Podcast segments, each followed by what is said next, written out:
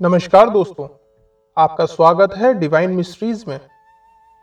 जो तुलसी भगवान विष्णु को अत्यंत प्रिय है, इतनी प्रिय कि भगवान विष्णु के ही एक रूप शालिग्राम का विवाह तक तुलसी से होता है, वहीं तुलसी भगवान गणेश को अप्रिय है।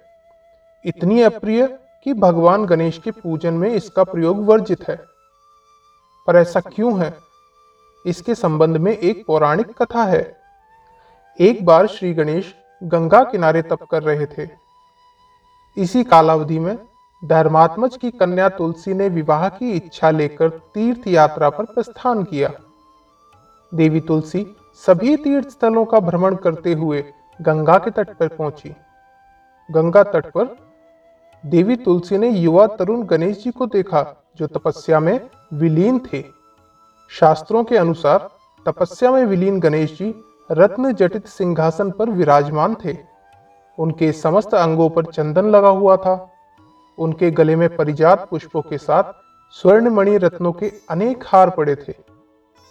उनके कमर में अत्यंत कोमल रेशम पीताम्बर लिपटा हुआ था। तुलसी श्री गणेश के रूप पर मोहित हो गईं और उनके मन में गणेश से विवाह करने की इच्छा जागृत हुई। तुलसी ने विवाह की इच्छा से उनका ध्यान भंग किया।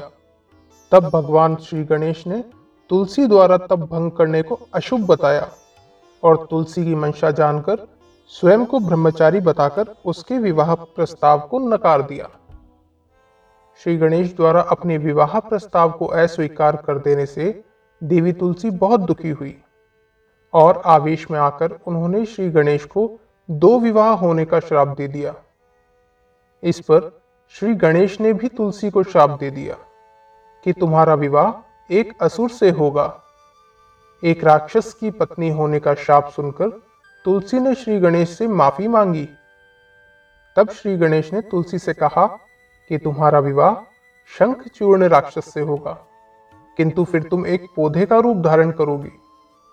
भगवान विष्णु और श्री कृष्ण को प्रिय होने के साथ ही कलयुग में जगत के लिए जीवन और मोक्ष देने वाली होंगी। पर मेरी पूजा में तुम्हारा प्रयोग तब भी नहीं होगा। मुझे तुलसी चढ़ाना शुभ नहीं माना जाएगा। तब से ही भगवान श्री गणेश जी की पूजा में तुलसी वर्जित मानी जाती है।